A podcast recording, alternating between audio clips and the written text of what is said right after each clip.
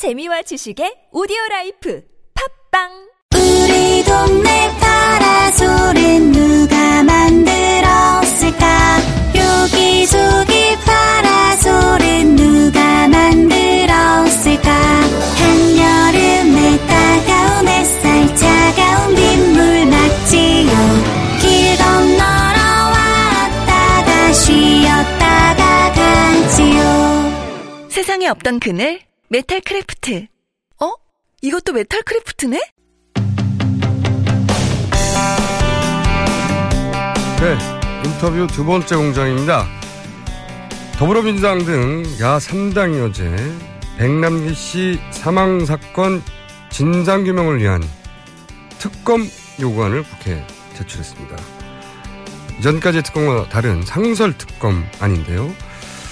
이 사안 관련해서 국민의당 김관영 원내 수석 부대표 연결해서 이야기 나눠보겠습니다. 안녕하세요.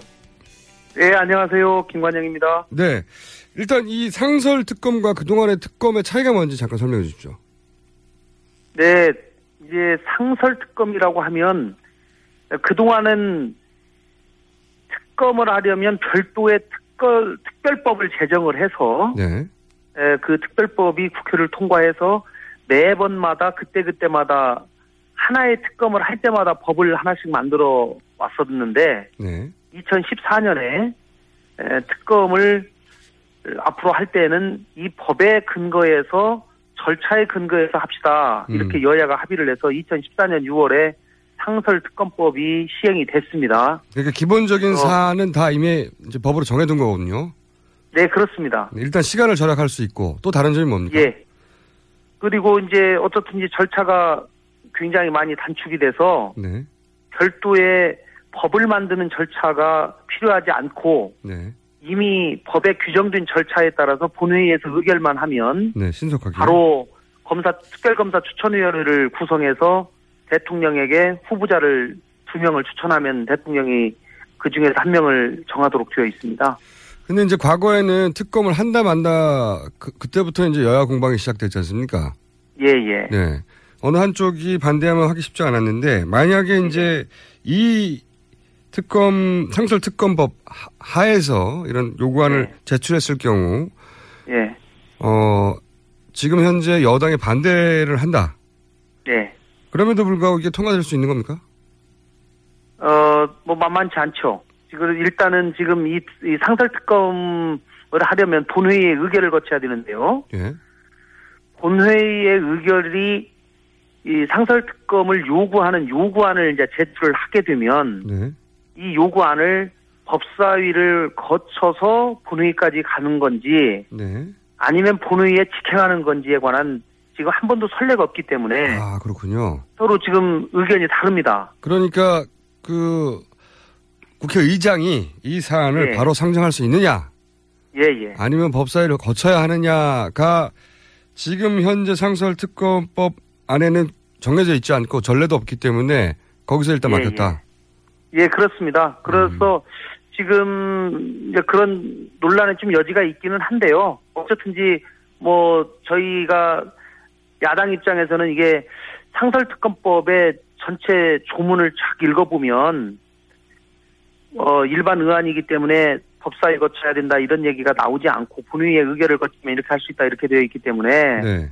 본회의에서 직접 처리하는 것이 맞지 않는가 이렇게 생각을 합니다만은 이제 국회에 의사국이라고 있습니다. 의안과 네. 예, 거기에서 유권 해석을 해서 이, 이것이 법사위를 통과해야 되는 건지 아닌지 아마 판단할 것으로 생각합니다. 그러면 어... 예상되기로는 만약에 이것을 바로 상정할 수 있다고 유권 해석을 해서 상정하더라도 또 새누리당에서는 이건 직권 상정이다. 예. 직권 상정이 가진 이제 의미가 우리나라에서는 부정적으로 쓰이니까. 예. 직권 상정이다 하고 논란이 크게 될 수도 있겠군요. 아마 그렇게 정치 공세를 할 가능성이 있죠. 그리고 뭐 또 정, 정치, 이 정석인 의장님께서 최근에 여러 사태로 네. 어, 조금 아마 굉장히 정치적 중립성에 대한 시비를 했지 않습니까? 새누리당이. 네네. 네, 그렇기 때문에 정 의장님이 이렇게 직권 상정하는 것에 대해서 계속 압박을 하게 되면 상당한 좀 부담감을 또 갖지 않을까라는 저희들 음. 생각이 있습니다. 그래서 그러나 어쨌든지 네.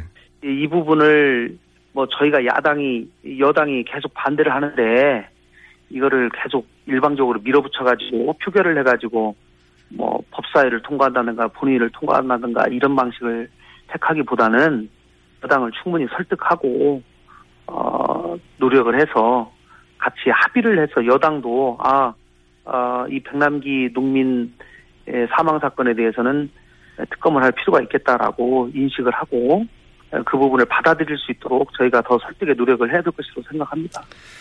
그렇지만 합의가 되기는 어렵다고는 전망이 되죠?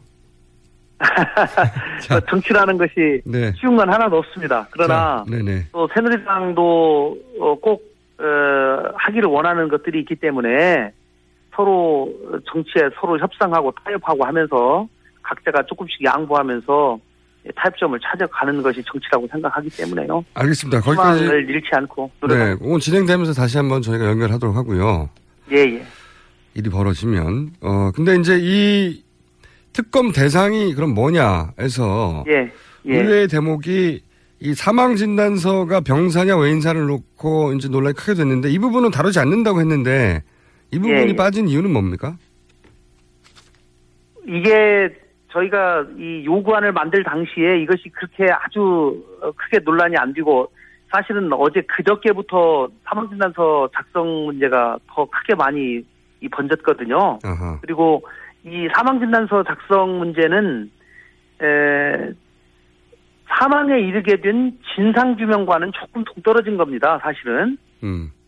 예, 왜냐하면 특검이라고 하는 것은 어, 이분이 어떠한 공권력에 의한 어, 피해를 당하고 사망에 음. 이르게 된 직접적인 경위, 당시에 그 살수차가 어, 운용 지침을 위반했는지 안 했는지 또 당시 시위 진압한 당사자들이 그 지침을 제대로 준수했는지 또 지시자들은 어떤 행동을 했고 시위 대응에 관한 규정 등을 제대로 준수했는지 등등의 내용 네. 그 사고가 일어났던 당시의 진상규명이 주로 초점이 있기 때문에 음. 이미 돌아가신 다음에 사망진단서가 잘 됐느냐 못 됐느냐 하고 하는 것은 일단 특검의 직접적인 대상하고 조금 떨어져 있기는 한데요. 네. 아마 이거는 이제 특검을 하게 되면 이 부분도 저는 포함이 또 돼야 된다고 생각합니다. 아, 나중에 추가할 수도 있습니까? 예, 그렇습니다. 아, 그렇군요. 충분히 뭐 여야 합의해서 이 통과될 즈음에는 할 수가 있는 것이고요. 특검 얘기가 나왔을 때는 이게 이제 그렇게까지 큰 문제가 아니었고 그런 이유로 이제 빠졌는데 나중에 추가할 수 있다. 예, 사망진단서에 지금 뭐 외압 논란까지 있지 않습니까? 네. 그렇기 때문에 이 부분도 어, 특검을 하게 되면 어, 밝혀야 될 대상이라고 생각합니다. 또 한 가지 궁금한 것은 의원님이 이제 법전 출신이시니까 어, 예. 요게 궁금합니다. 부검영장이 나왔습니다. 근데 이제 조건이 달려서 그 법조계에서도 이런 일이 없었는데 의아하다, 이례적이다 하는데 어쨌든 예. 부검영장이 조건을 달았건 달지 않았건 나왔는데 이런 형태의 부검영장을 강제로 집행할 수 있느냐, 검찰이. 예. 그, 뭐, 야당 쪽에서는 이렇게 해서는 이런 조건이라면 강제 집행하지 말라는 얘기다. 예. 라고 해석하기도 하고, 검찰에서는 예. 어쨌든 영장이 나왔으니까 강제 집행이 기본이다. 이렇게 얘기하거든요. 이거 강제 집행할 수 있는 겁니까? 아닙니까? 뭐, 단도직입적으로 얘기하라면 저는 하지 않는 것이 옳다고 생각합니다. 예. 이 조건이 성취되지 않는 바에는 예.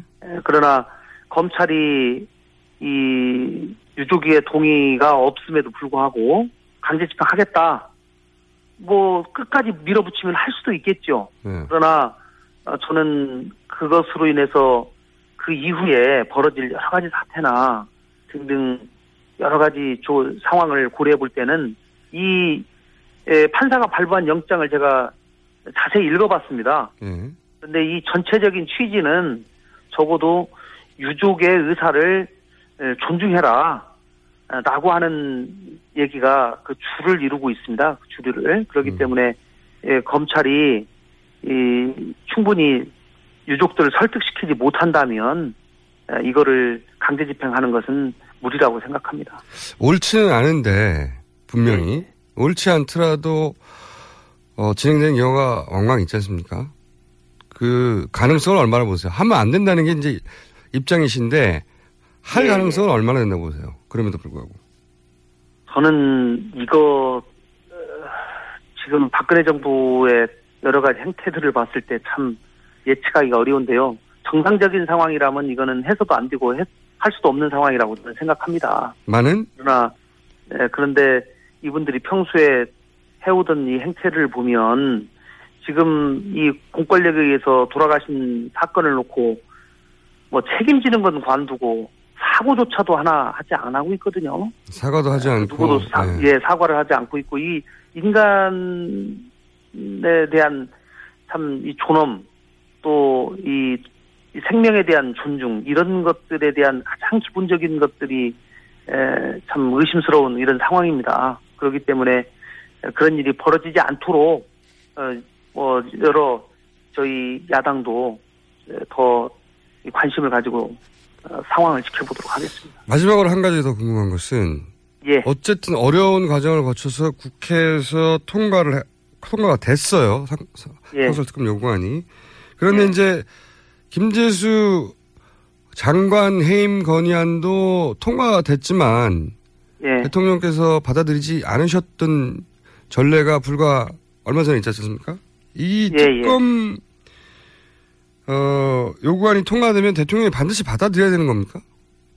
예, 이거는 반드시 해야 됩니다. 지금 본회의 의결을 하게 되면요. 예.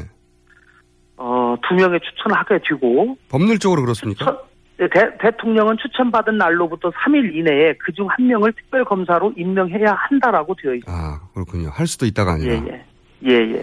그러니까 둘 중에 한, 둘 다 마음에 들지 않기 때문에 나는 임명하지 않겠다는 방식으로 거절하거나 또는 하지, 예. 뭐 이렇게 공중에 뜨게 만들 수 없다는 거죠? 그러나 실제로 그 특별검사 후보 추천위원회에서 네. 두 명을 추천하게 되는데 네. 이 두 명을 추천할 때 통상적으로는 뭐 여당 측 한 명, 야당 측 한 명 이런 식으로 되게 추천을 많이 합니다. 네. 이렇게 되면 되게 여당 측에서 추천한 사람을 되게 음. 임명을 하는 방식으로 해서 어, 뭐 본인의 이 그래도 좀 선호하는 사람을 되게 임명하는 방식이기 때문에 대통령이 이건 반드시 해야 되는 그런 절차입니다. 알겠습니다. 어, 예. 저희가 국민의당을 처음 연결했기 때문에 끊기 전에 예. 한 가지만 여쭤볼게요. 예예. 그 박지원 원내대표가 예예. 과거만한 존재감을 못 내고 있다고 하는 기자들의 평가가 있는데. 아 그렇습니까? 예. 아 뭐 저는 옆에서 지켜볼 때. 뭐 굉장히 열심히 하시고 나름대로 기자들한테도 평가도 괜찮은 걸로 생각하는데 열심히 어, 하시는데 뭐 저도 더 모시고 있는 사람으로서 더 열심히 분발하도록 하겠습니다. 분발해야 할 만큼 존재감 약해진 건 사실입니까?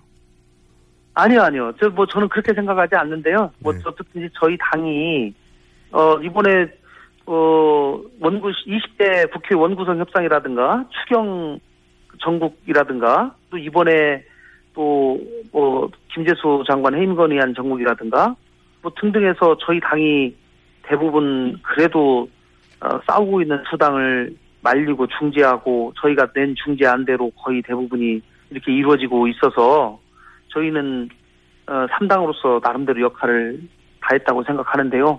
뭐, 또 그렇게 생각하지 않으시는 분들도 계시기 때문에 더 열심히 하도록 하겠습니다. 아, 여기서부터 진짜, 인터뷰 이어져야 되는데 시간이 없어서 오늘은 맛보기 여기까지 하고요. 다음 기회에 한번 연결하겠습니다. 감사합니다. 예, 그, 그렇게 하겠습니다. 감사합니다. 네, 지금까지 국민의당 김관영 원내수석부대표였습니다.